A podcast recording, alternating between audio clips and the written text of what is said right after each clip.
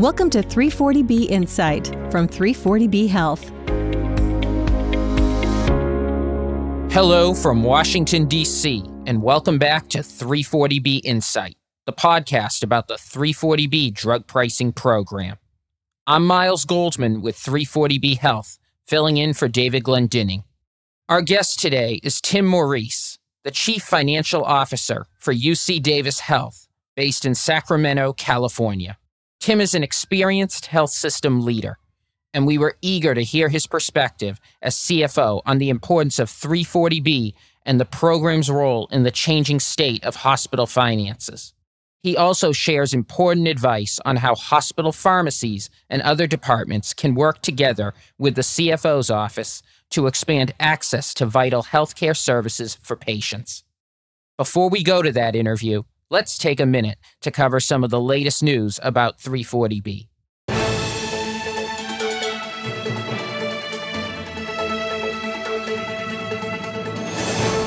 Global drug manufacturer Merck announced recently that it will withhold 340B drug discounts to safety net hospitals on drugs dispensed at community pharmacies starting September 1 if hospitals do not hand over millions of patient drug claims to the company.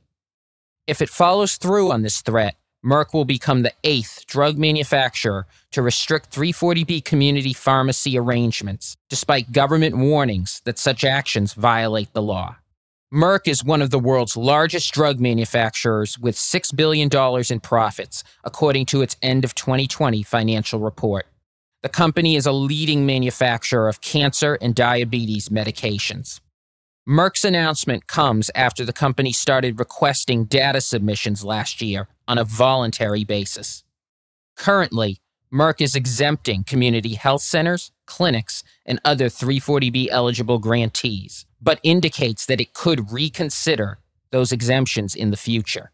Merck's announcement defies the Department of Health and Human Services, which told six drug companies in letters sent in May to restore discounts and repay overcharges to hospitals, health centers, and clinics.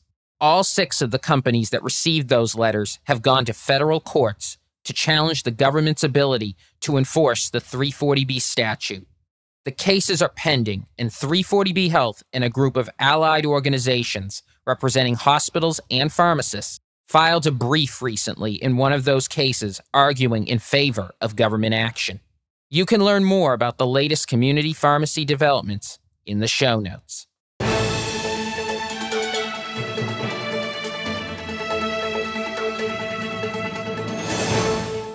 And now for our feature interview with Tim Maurice, Chief Financial Officer at UC Davis Health. UC Davis provides the Northern California community with its only academic medical center and is the region's only National Cancer Institute designated comprehensive cancer center. Tim is not only a leader at UC Davis, but also is a leader in the health system community. He serves on the 340B Health Board of Directors, as well as the California Association of Public Hospitals and Health Systems Board, and is an active leader for America's Essential Hospitals. Before taking time off, David Glendinning recently sat down with Tim to discuss the CFO perspective on 340B. Here's that conversation. Thank you, Miles. I'm joined today by Tim Maurice, Chief Financial Officer at UC Davis Health. Tim, I'm glad we're getting the chance to talk to you about your perspectives on the 340B program as a health system CFO. So, thank you for taking the time to be with us and welcome to 340B Insight. Hi, David. Glad to be here. Please start by telling us a bit about the UC Davis Health System. Well, UC Davis Health has been in operation since 1970. We assumed responsibility of Sacramento County Hospital in Sacramento, California, and began our mission as a multi specialty academic medical center. We serve a region of 33 Northern California counties that cover the territory about the size of Pennsylvania and are the region's only level one adult and pediatric trauma center, as well as the region's only NCI designated comprehensive cancer center. We have a single hospital of 646 beds, do about 70,000 ED visits, about 800,000 clinic visits across the Sacramento region. We have 82 child sites within 340B and 216 contract pharmacy relationships. So, for the benefit of our listeners who don't work in a health system's finance department, what do you think they should know about CFOs and their staff? I think the first thing they should understand is that we are not just finance professionals, but we also are very dedicated to the health mission of our organizations and really put the patient first. But we also put the people who serve the patient as our key customer in providing financial services so that they can perform their work. And in your CFO role, how have you seen health system finances change over the years? Well, they've certainly become a lot more complicated. Healthcare is becoming much more extensive than what you find inside the four walls of a hospital. We have a large ambulatory network with over 800,000 clinic visits. We're now seeing, especially with COVID, the expansion of telehealth. We're exploring hospital at home and other care delivery models, including partnerships with other health systems that makes healthcare finances much more complicated. Tell us more specifically about some of the financial challenges that COVID 19 has created for health systems. Initially, the major challenge with COVID was just identifying what were the resources that the clinical teams needed right away to serve the patient in the midst of the pandemic. And that involved moving quickly on the supply chain to ensure that we had personal protective equipment and physical barriers, masks to support our caregivers and our patients and keep them healthy. We also worked very feverishly to secure additional funding as we discontinued non essential services we went directly to the CARES Act for provider relief funds, as well as to FEMA and other agencies to secure additional funding to handle what we knew would be a significant financial downturn to the organization. Fortunately, we were able to ramp up quickly after the initial effect of the pandemic and were able to preserve strong finances through that challenge. And we've certainly heard from numerous hospitals and health systems that the 340B program is what helped them remain financially stable during this challenging time. What has 340B meant for UC Davis? 340B has been very important to us over the years, and the pandemic it made it all the more clear that without 340B, we would really struggle to serve our safety net mission. Over 40% of the patients in our hospital are funded by Medicaid or unfunded. And without those savings on 340B drugs, we would not be able to maintain that mission of serving that large underserved population. So we depend tremendously on 340B. And yet at the same time, it's quite a complicated program and needs a lot of support to ensure that we're running it compliantly and meeting all the intent of the program. Well, that's certainly in line with what we've heard from from other systems as well. At their heart, health systems focus on improving access to to care and quality of care for their patients. So, what part can a finance department play in furthering that mission?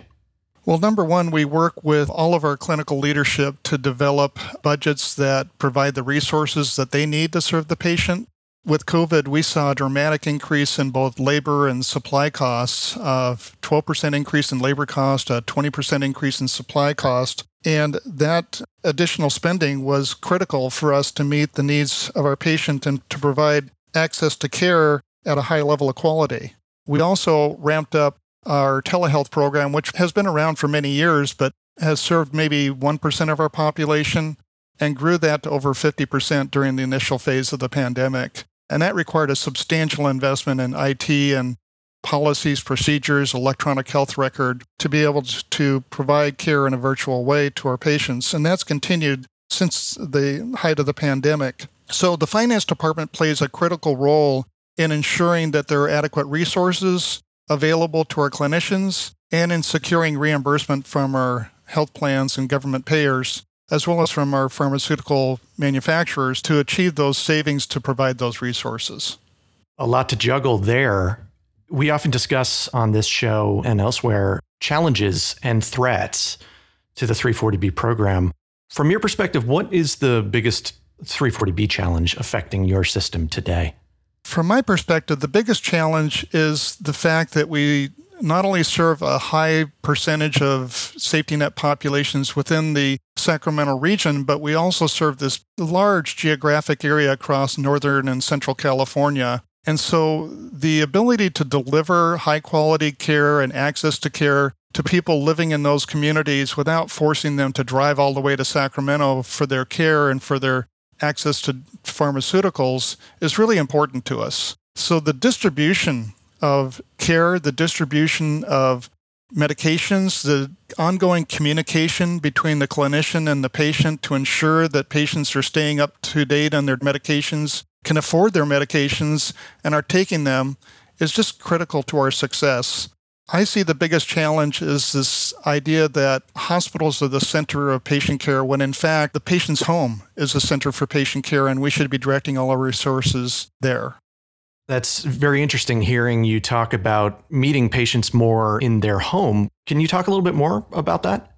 The fact is that healthcare used to be centered around the four walls of a hospital. In particular, disproportionate share hospitals were seen as serving their local service area that might be a 10 to 15 mile radius around that hospital. But for many years, that has not been the case. And in recent years, it's just not even close to being the case. And in the history of UC Davis, it's never been the case. So we've invested in a large network of community clinics, some of which are child sites, some of which are not. We've invested in bringing our specialists out to the community as opposed to f- requiring patients to come all the way to Sacramento for their specialty care. We've had a home health nursing division but this is taking it to a much higher level, much more complex care to the patient's home or to their local community.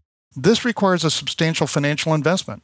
And I do believe that safety net hospitals need to be able to have the resources, including the savings from 340B, to make those investments to expand beyond the four walls of the hospital and serve that broader community, and also provide care closer to where patients live. That will keep patients healthier. It'll keep them more productive so that they don't have to travel so much to get their care. And it will keep the clinical team, including the physician, more connected to the patient to ensure that the patient's receiving the right treatment to get the right care to address their concerns.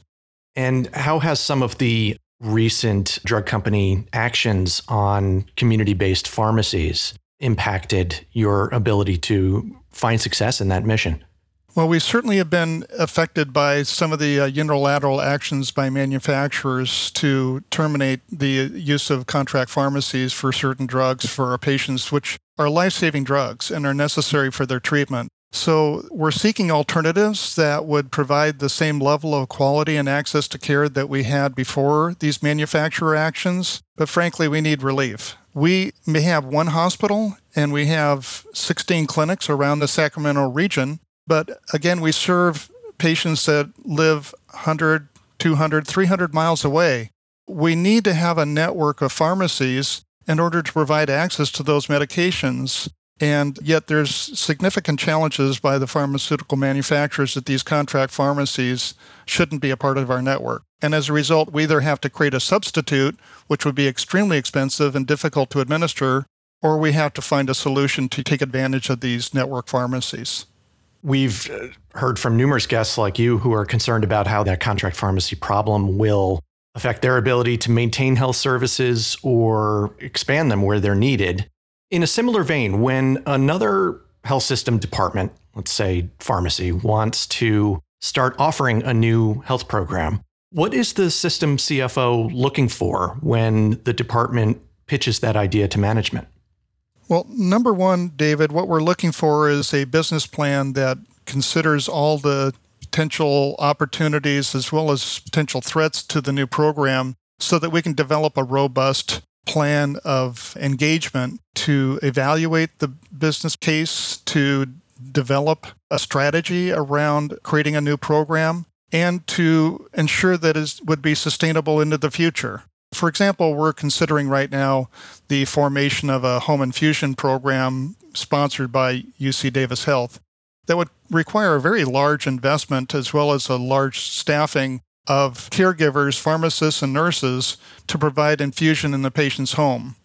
this is where healthcare is moving, but it requires significant investment in infrastructure to be successful and to provide safe care in the patient's home as opposed to in a clinical setting. So we work closely with pharmacy, with strategy, with quality, and with operations to ensure that we understand what we're getting into, have the right investment resources to make that investment, and then execute successfully. We know that many of our listeners are more involved in the day to day operations of 340B. So, how can 340B program coordinators and managers and the like work to involve their health system leadership more in the issues that they work on day to day, the 340B issues?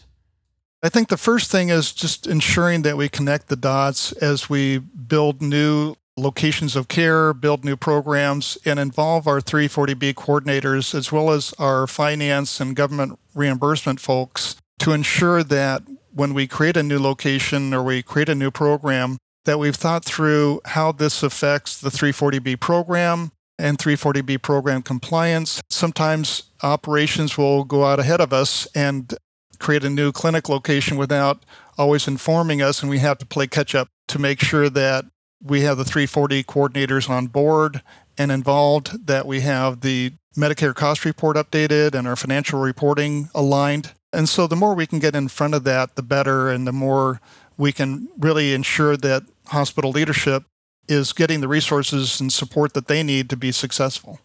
I think that's some great advice for collaboration there. I know you're in several leadership roles that intersect with 340B. In addition to serving on 340B Health's board of directors, you're also on the board of the California Association of Public Hospitals and an active leader for America's Essential Hospitals, or AEH. What would you say to 340B professionals about engaging with such associations? I think it's very important that we continue to advocate for the role of safety net hospitals, whether they be public hospitals or private hospitals, in serving the underserved community. I joined Healthcare Financial Management in 1976, and I did so as a career decision, but also as a vocation to serve people who are underserved. I recall as a young boy, my parents struggled to get access to healthcare, and I really wanted to be a part of the solution in working in healthcare as a financial executive to help bring healthcare to everyone. Because we all know that if we don't all have access to healthcare, then none of us is safe. And we have an obligation to serve those who don't have access, who have limited access to healthcare, and ensure that they can be provided the same level of healthcare that you and I can benefit from. And so, by being on the board of the California Association of Public Hospitals, by being a member of the committees for the America's Essential Hospitals, I'm doing my part not only to serve my local community, but help advocate for support from governmental agencies, from key stakeholders, and key community leaders across the state and across the nation to ensure that safety net hospitals can continue to thrive and support these very needy people. And without us, I can only imagine how difficult life would be. And throughout my career, whether it be in public hospitals or in private hospitals or physician groups, I really feel that the organizations that I've aligned with throughout my career are dedicated towards serving all patients. And I really feel that that is an important part of our mission. Well, I know for sure that the 340B Health Board is glad to have that perspective and your expertise and insight on all these issues we discussed. Tim, I very much appreciate you making room in your busy schedule.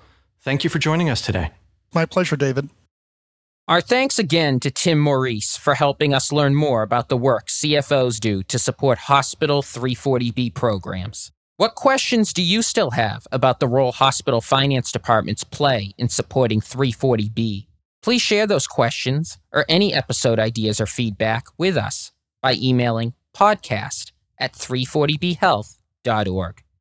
Finally, 340B Health is starting its fall season of webinars over the next couple of weeks. These include a new edition of Updates from the Field on September 1 Then on September 9, we will hold a webinar on policies impacting 340B at the state level. You can learn more and register for these at the link in the show notes. We will be back in September. As always, thanks for listening and be well.